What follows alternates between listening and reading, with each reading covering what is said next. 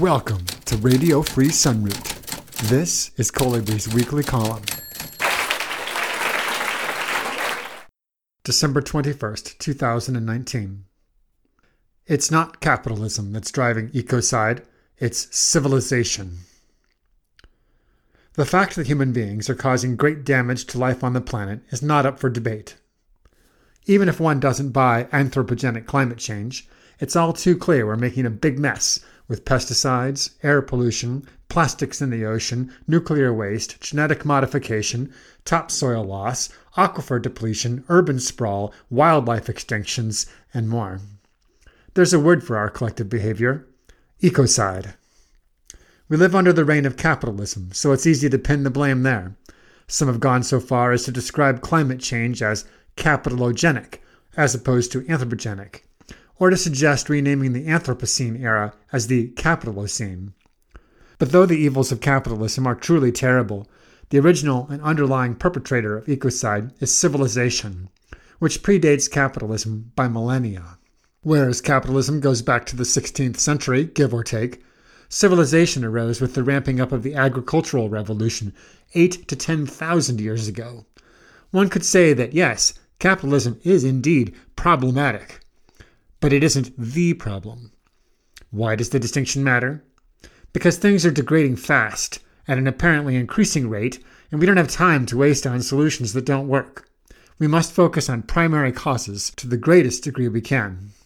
Many well meaning and intelligent people who recognize both our ecological crisis and the sins of capitalism want to switch to socialism. But it's not so simple. Pumping oil out of the ground is an ecological disaster, whether the people doing it are the Bush family in Texas or Bolivarian revolutionaries in Venezuela. There's no difference to the habitat that's destroyed or the pollution that's generated. Under a socialist model, some humans might do better, it's true. But settling for that is a grievous act of human supremacy. We have to take care of ourselves first, it will be said, then we can take care of the planet. The idea that environmental destruction can be left out of the equation is a perverse invention of contemporary capitalism where such costs are referred to as externalities. While such assumptions remain unquestioned, ecocide will continue unabated. Some socialists insist that Marxism is inherently environmentalist, and they are happy to provide lists of books and articles to prove their point.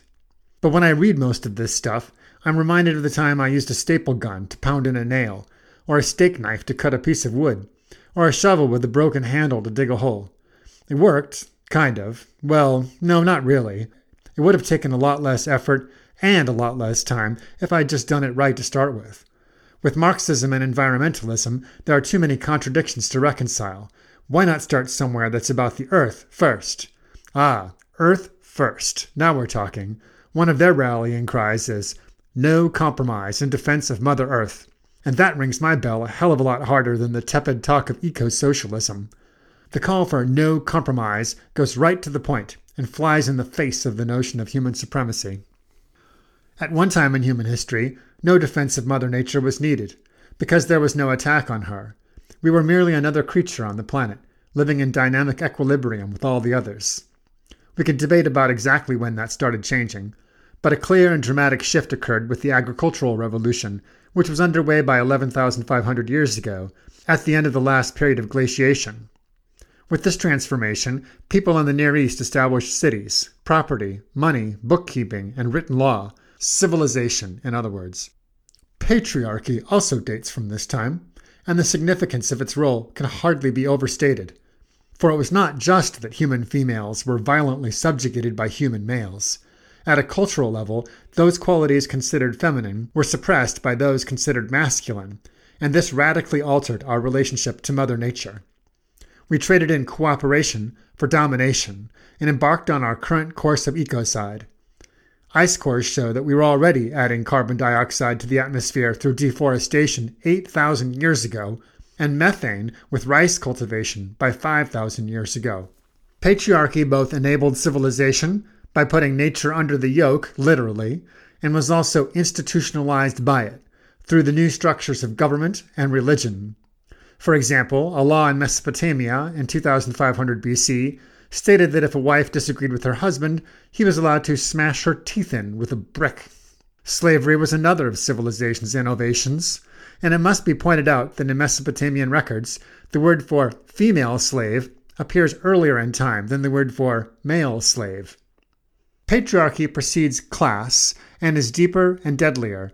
It applies not just to humans and to human behaviors, but to the relationship of humans to the planet.